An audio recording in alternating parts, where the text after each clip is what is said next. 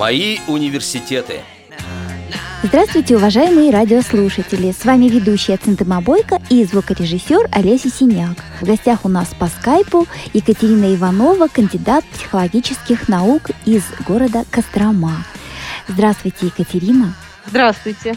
Спасибо за возможность поучаствовать в такой интересной, актуальной современной передаче. Расскажите, пожалуйста, где вы работаете я рада представиться. Э, доцент кафедры воспитания и психологического сопровождения Костромского областного института развития и образования и этом же институте методист отдела сопровождения коррекционного образования. И еще в госуниверситете подрабатываю. Так как наша передача называется «Мои университеты», нам хотелось бы узнать, каковы были э, и есть ваши университеты, я расскажу вкратце об этом. С дошкольными университетами не сложилось, потому что я уже родилась с нарушением зрения, э, таким с приличным, хотя остаточное зрение было. Но тогда в детские сады таких товарищей старались не брать. Э, со мной осталась бабушка, мама пошла работать. А когда мне было 5 лет, а 30 сентября должно было исполниться 6, решили, что уже пора отдать меня в школу. Таким образом, я пошла в школу 5 лет и 11 месяцев в таком возрасте. Ну, пошла в школу для детей с нарушением зрения, потому что зрение было ослаблено. Я эту школу закончила. Еще в рамках школьного обучения получила возможность закончить педкласс. К сожалению, к концу школьного обучения зрение стало пропадать, потом так получилось, что произошла травма и отслойка сетчатки, то есть зрение не стало совсем. Поэтому еще в школе я освоила печатную машинку. Тогда не было ничего, кроме механической печатной машинки. Это были э, 90-е годы. И э, закончила педкласс, чтобы получить специальность старший вожатый. После школы я как-то никогда не чувствовала призвания ни к музыке, ни массажистом быть. Руки достаточно слабые.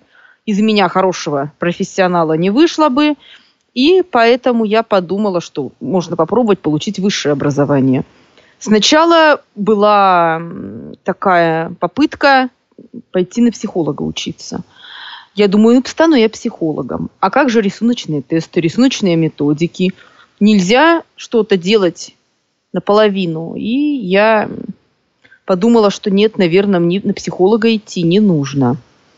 Обдумывала юриста вариант. Потом тоже поняла, что, наверное, мне это будет скучно, не совсем мое. И у нас как раз открылся факультет в Костромском государственном университете имени Некрасова. Специальная педагогика и психология. Там готовили учителей-дефектологов – новая специальность, мне это было интересно. Поступила я, оказалась очень дружная группа. Без зрения на факультете я была одна. Тогда, как мне пришлось фиксировать лекции, мне их пришлось записывать на диктофон, а многие из них потом переписывать рельефным шрифтом Брайля.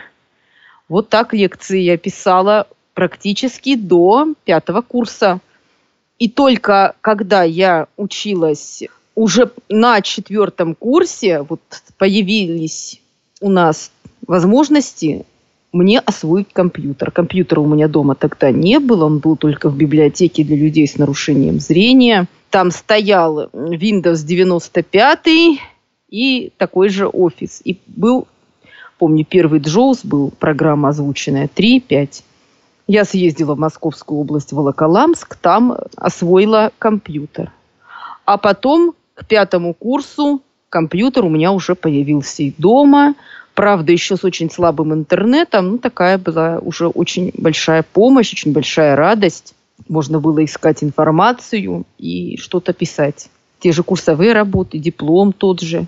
И при этом я еще проконсультировалась в Москве в Институте коррекционной педагогики, нашла телефон Венеры Закировны Денискиной, очень известный человек, и она мне посоветовала идти в аспирантуру, потому что говорит, не сможешь ты быть хорошим дефектологом с детьми.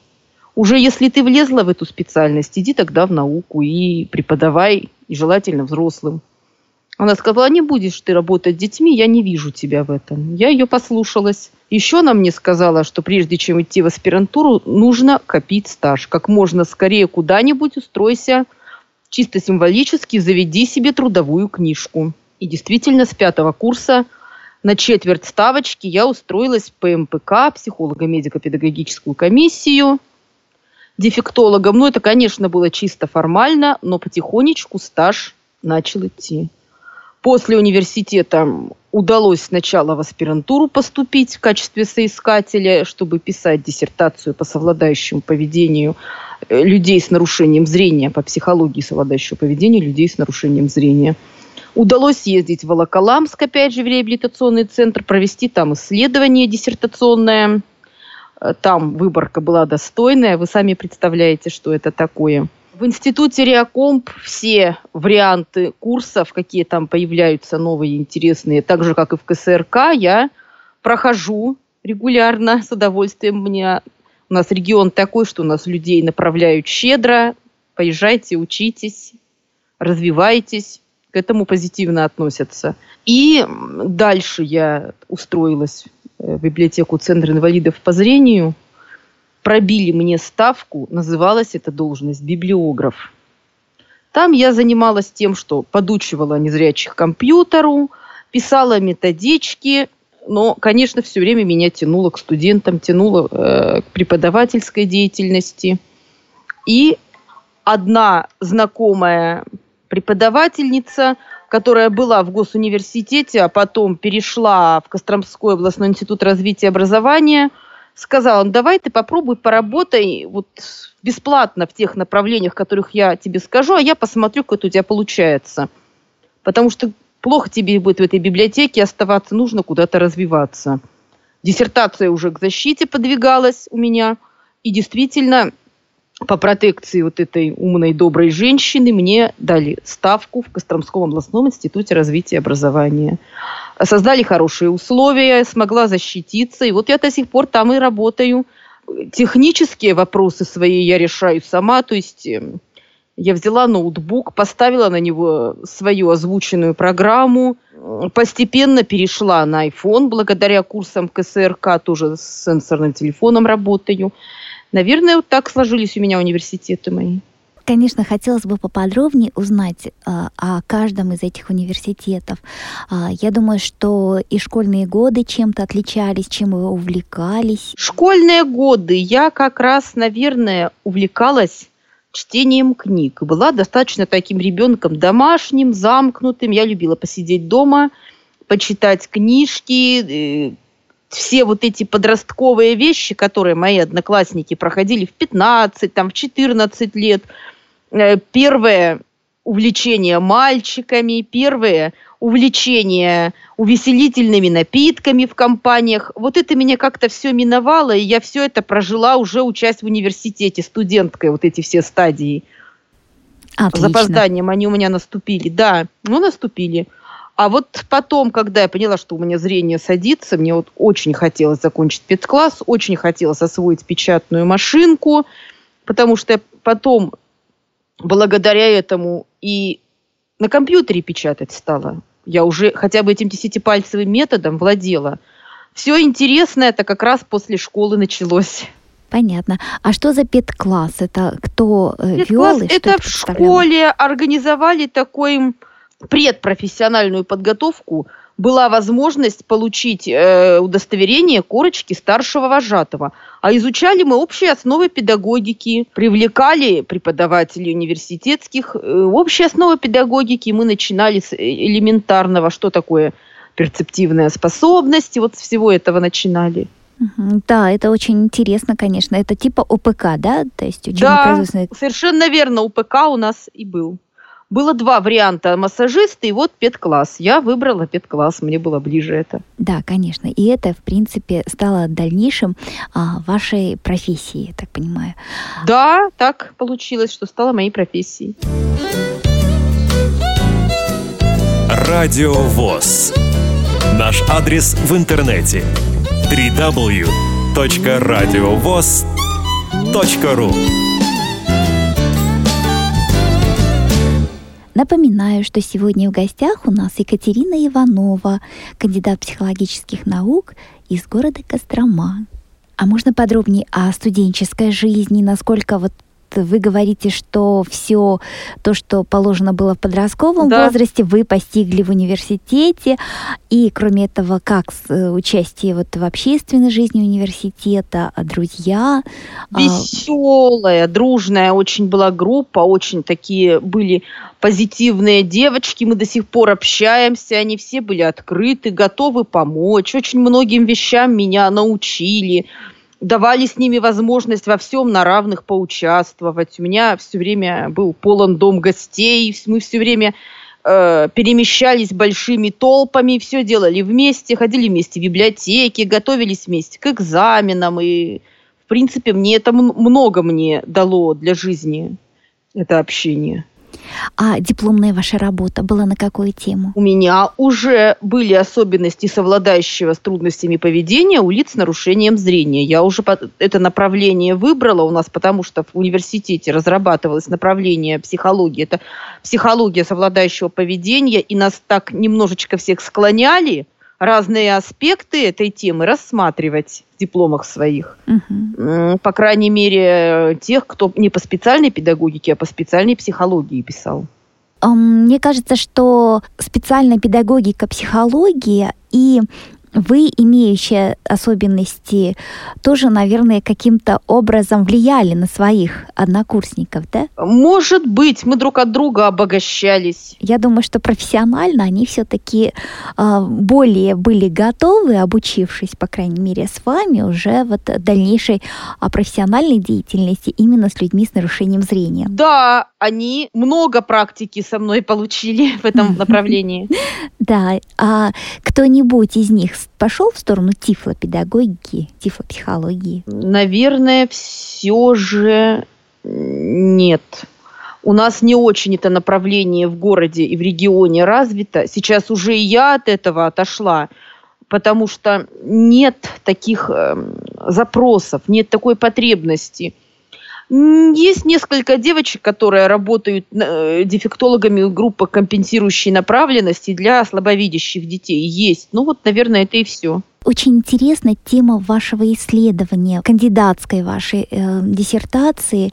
Какие были выводы и вообще вот что исследовали и как это проходило? Исследование проходило в городе Волоколамске в Центре реабилитации людей с нарушением зрения. Был подобран комплекс методик на изучение совладающего поведения, на изучение отношения к дефекту, на изучение локуса контроля и мое авторское интервью, которое позволяло выявить степень социальной адаптированности этих людей.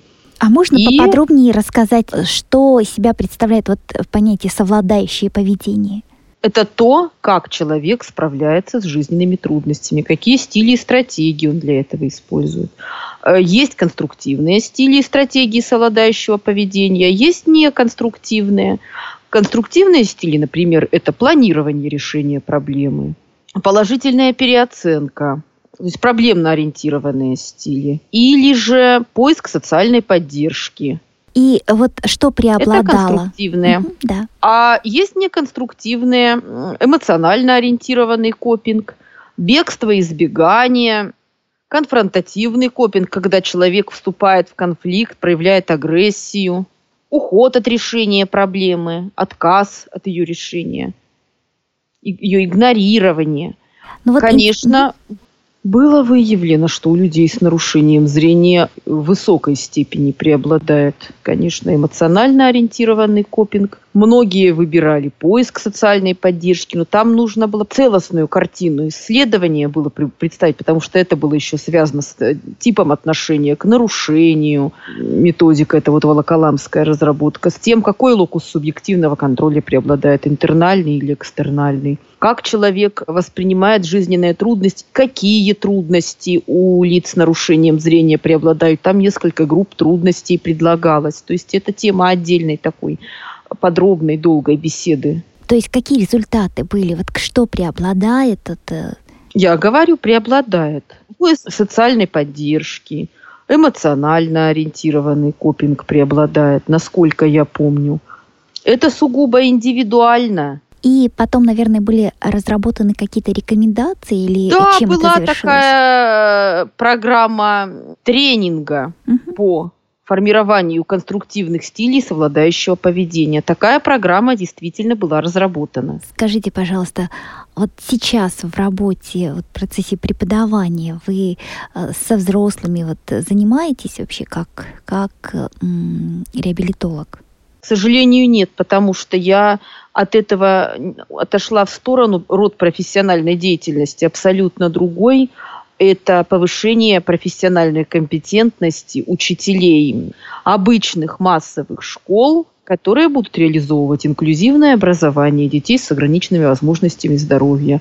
И сейчас уже э, предметом моей работы является изучение вопроса реализации федеральных государственных образовательных стандартов для детей, ЗПР и нарушением интеллекта, вот этим я занимаюсь сейчас прежде всего. Являюсь руководителем факультета профессиональной переподготовки учителя-логопеды Костромской области. Поэтому в эти вопросы приходится вникать. То есть я уже должна заниматься тем, что востребовано. Проблемами инклюзивного образования, разработки индивидуальных образовательных маршрутов, э, нормативно-правовой базой коррекционного инклюзивного образования на разных уровнях. То есть федеральный, ведомственный, международный уровни мы просто обязаны этим хорошо владеть, а в разработке региональных и локальных нормативных актов участвовать. Когда вы пришли в коллектив работать, были ли какие-то трудности э, с тем, чтобы приняли вас и поверили в то, что вы можете, несмотря на то, что нет зрения?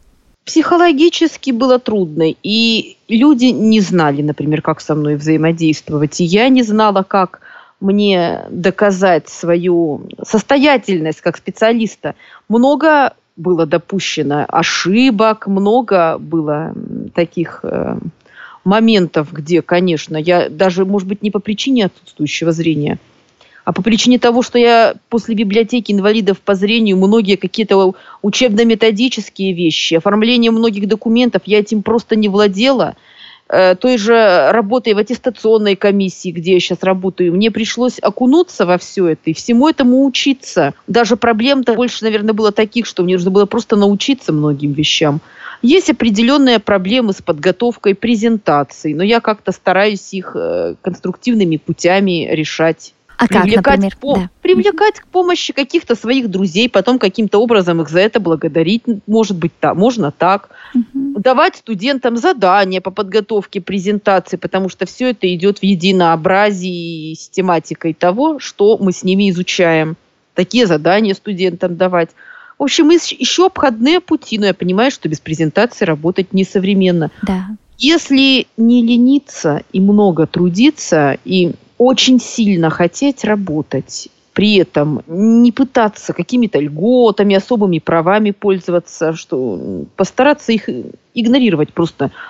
Быть такой же, как все, на тех же основаниях работать, не пытаться с себя какую-то работу сбросить и сказать, вот я инвалид, я могу уходить на час пораньше. Конечно, это никому не понравится, потому что что скажут? Мы разве виноваты в том, что мы здоровые, мы также устали, также загружены. Почему мы за кого-то должны что-то выполнять?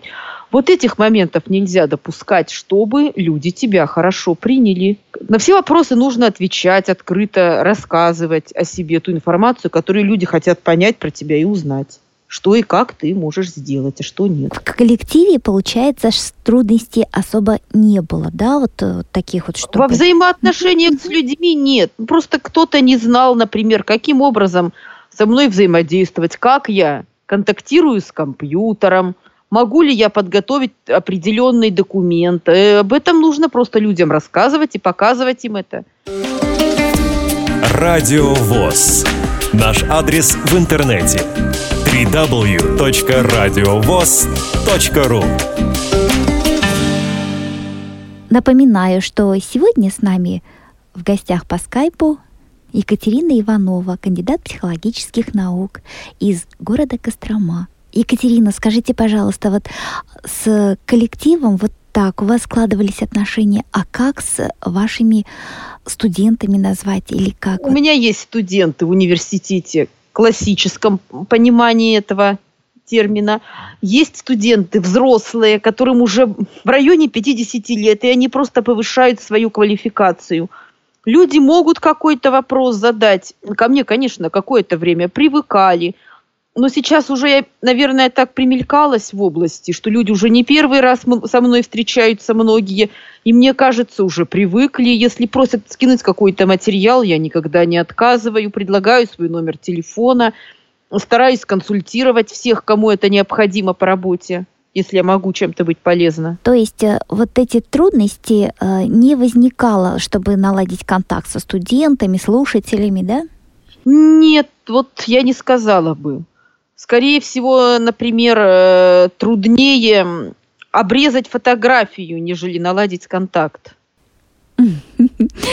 Обрезать фотографию, это, да, по-моему... это, это для презентации, это, это для различных э, презентаций, слайды, которые помещаются. Да, да, да, я понимаю, да. Да, смысл в этом. Вот это действительно трудность. А у вас зрения совсем нет, да, или что-то Да, сейчас нет полностью, отсутствует с 19 лет. Можете рассказать сейчас о э, современной ситуации в образовании, что делается с инклюзивным образованием и так как радиовоз, конечно, нас интересуют дети с нарушением зрения. Я понимаю, конечно, это актуально для вас. Постепенно выстраивается система. Начинает появляться порядок. Была инклюзивная анархия. Вот в 2012-2013 году когда закон разрешил всех детей по желанию родителей обучать по месту жительства и помещать в общеобразовательные школы, туда хлынули умственно отсталые дети. Сейчас, к счастью, приняли все-таки санпины для детей с ОВЗ, где умственно отсталым не предполагается все-таки находиться среди нормы. И разработали в ГОС, Федеральный государственный образовательный стандарт где под каждое нарушение существует свой вариант. И даже если вариант абсолютно сложный, под ребенка можно написать индивидуальную программу. Гораздо сложнее с дошкольным образованием. Никак не могут появиться адаптированные образовательные программы и специальные санпины. Мы их очень ждем, а слабая очень нормативная база. Но группы компенсирующей направленности для детей с нарушением зрения существуют, конечно же. Но опять же, однако, родители не всегда готовы и согласны детей водить куда-то далее, чем по месту жительства, и не имеют права отказать. Ну, конечно, предполагается нормативной базой и в детских садах, и в школах создание специальных условий именно для детей с нарушением зрения. Все это прописано, например, даже адаптация школьного сайта, то есть версия для слабовидящих. Mm-hmm под любую степень выраженности нарушения зрения в сочетании, в зависимости от того, насколько сохранен интеллект, варианты стандарта существуют. И массовые школы должны уже реализовывать, если положено, пролонгированное обучение, например, по варианту стандарта 4.2 для слабовидящих детей. Значит, они будут учить 5 лет, даже если он попал в массовую школу, такой ребенок. То есть какая же тогда будет инклюзия? То есть если для него отдельная программа должна быть, что он должен Внутри... посидеть в одном классе Нет. два года или как? У нас пока этот механизм не продуман но он все равно находится внутри общеобразовательного класса. Просто учителю приходится одновременно реализовывать две программы в рамках прямо одного урока. Это называется дифференцированное обучение, э, когда в рамках одного урока учитель работает по двум одновременно рабочим программам. Но для ребенка с нарушением зрения там больше технологические расхождения, нежели содержательные. Гораздо труднее это реализовать с ребенком с ЗПР. В настоящее время у вас в области есть а, положительный пример инклюзивного образования ребенка с нарушением зрения? Зрение, думаю, что есть у нас в одной из массовых школ был молодой человек в старших классах, очень умненький. Э, ему, конечно, уже не требовалось такое коррекционное обучение, как в начальной школе, а в образовательном плане ему смогли дать то, что ему нужно в массовой школе. Э, ведь сейчас в нормативные документы включены дополнительные планируемые личностные метапредметные и предметные результаты – для разных категорий детей с ограниченными возможностями здоровья по всем предметам, в том числе и для детей с нарушением зрения. То есть это требование министерского приказа 1577 и 1578. К сожалению, требования, они еще не подкреплены ни кадрово, ни материально, и технически. Поэтому... Это пока только выстраивается. Мы идем к этому. Но у нас вот по зрению в регионе у нас единичные случаи. У нас больше проблем с детьми с ЗПР и с детьми с нарушением интеллекта. Поэтому у нас работает факультет профессиональной переподготовки, например, учителей-дефектологов олигофренопедагогов и учителей-логопедов – а на учителей тифлопедагогов факультет профессиональной переподготовки мы не получаем просто запросов. Ну, так как, конечно, а, число детей с нарушением зрения, конечно, а гораздо ниже, чем олигофренов. Все-таки да. у нас есть школа-интернат для детей с нарушением зрения, поэтому они все-таки еще частично находятся там. Они не хлынули в массовые школы поголовно, а для детей с ЗПР просто все коррекционное закрыто уже, поэтому они в массовых школах целиком и полностью. Да, я, ну, по моему мнению, это очень грустная картина. Грустная, однако это так. И насколько я знаю, что родители детей с нарушением зрения не спешат в большинстве случаев э, переходить в массовые школы. К сожалению, бывает и по-другому. Вот ребенок ходит в общеобразовательный детский сад, и мы не можем убедить поехать в школу для детей с нарушением зрения, потому что это не совсем удобно территориально, потому что ребенка далеко возить, и просто родителям проще и удобнее, чтобы он учился по месту жительства. А поскольку они не являются педагогически, офтальмологически грамотными, они не понимают последствий вреда для своего ребенка, а потом бывает уже поздно. А закон им все разрешает, и далеко не всегда удается переубедить. А ресурсные центры, то есть школа как ресурсный центр, или вот кто вообще помогает педагогам в общеобразовательной школе? Помогает наш отдел сопровождения коррекционного образования. Конечно, все существующие у нас в регионе коррекционные школы не отказываются делиться опытом, и мы организуем, э, например, различные стажировочные площадки, и даже федеральные выигрываем стажировочные площадки – где мы совместно со школами оказываем учителям массовых школ практическую методическую помощь. Есть передовые инклюзивные школы, есть школы коррекционные. Мы э, стараемся различными способами привлекать к этой работе. Вот как раз говорите, что работаете с учителями, да, готовите их э, к работе в условии инклюзии. Какие именно компетенции, что вы вообще даете в процессе вот этого обучения в первую очередь? Мы учим адаптировать рабочие программы по учебным предметам для разных категорий детей с нарушениями в развитии. Мы знакомим с требованиями к коррекционно-развивающему уроку, чтобы он приобрел коррекционно-развивающую направленность.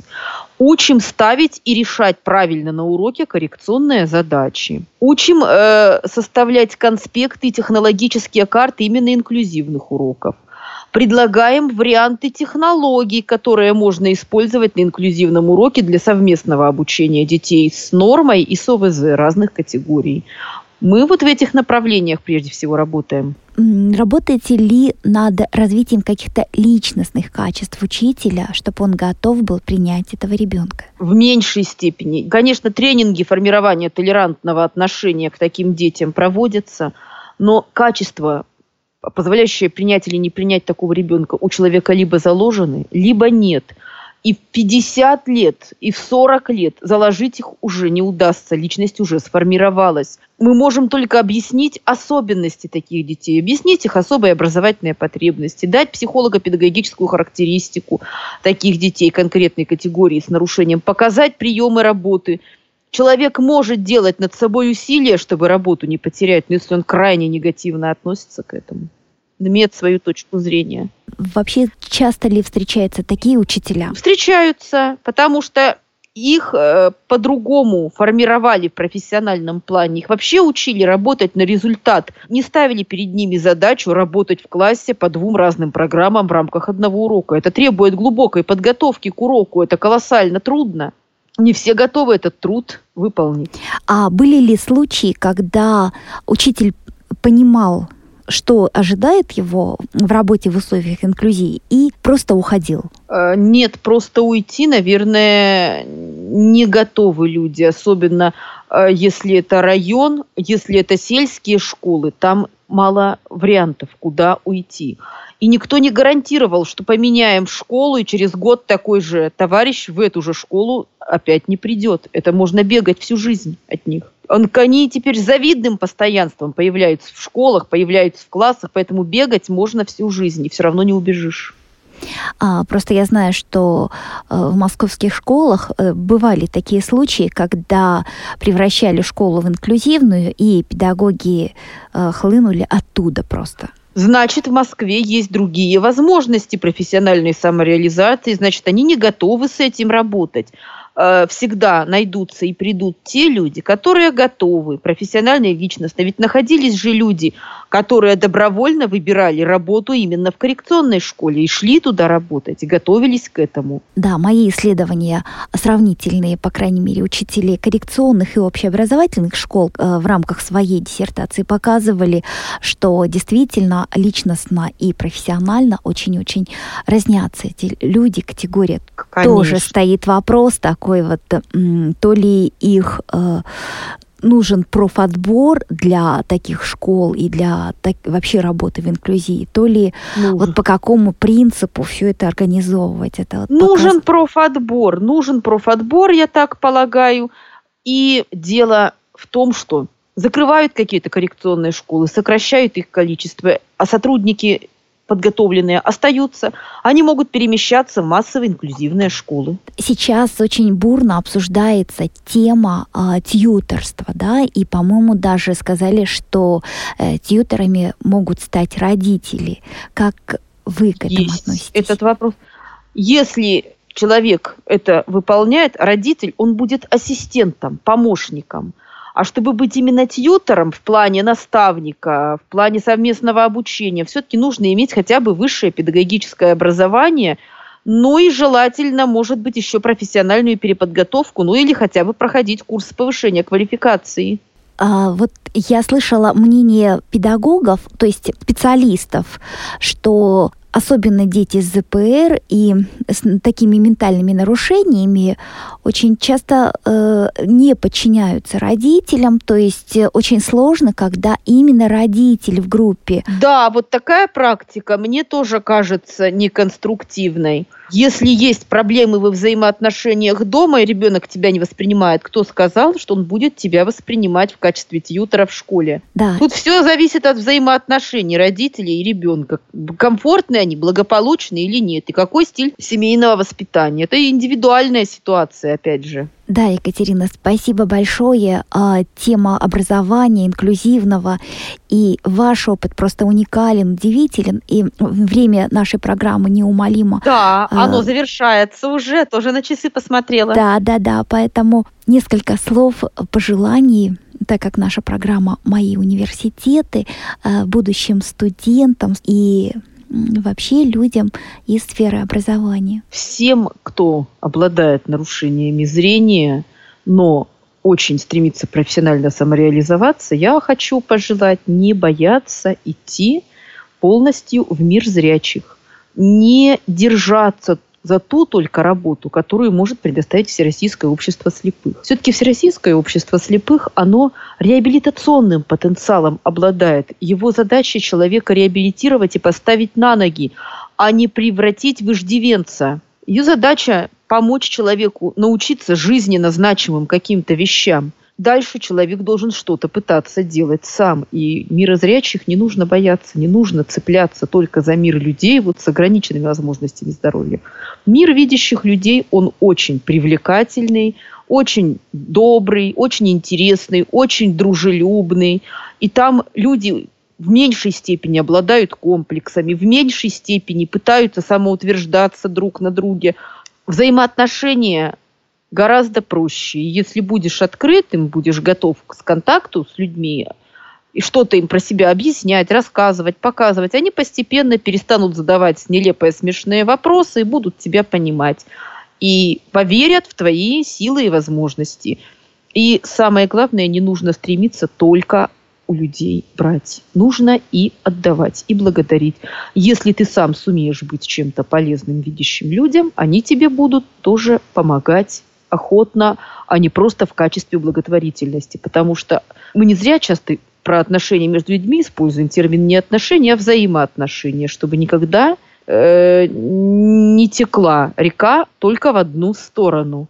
Обратные потоки тоже должны быть, в отличие от течения реки. Всем спасибо за внимание, спасибо за возможность поучаствовать в передаче «Мои университеты». Спасибо ведущему, вам, Циндыма, спасибо режиссеру, звукорежиссеру, который помогал нам осуществлять наше общение и подготавливать эту передачу. Да, это наша очаровательная Буду... Олеся. Да, ей огромное спасибо за... Без нее бы не состоялась наша встреча, поэтому спасибо, что вы меня пригласили. Очень приятно и интересно было пообщаться. Напоминаю, что сегодня с вами работали ведущая Центыма Бойко и звукорежиссер Олеся Синяк. А в гостях у нас по скайпу Екатерина Иванова, кандидат психологических наук из города Кострома. Да, я желаю всего доброго слушателям и организаторам этой замечательной передачи. До новых встреч! Всего доброго, до новых встреч!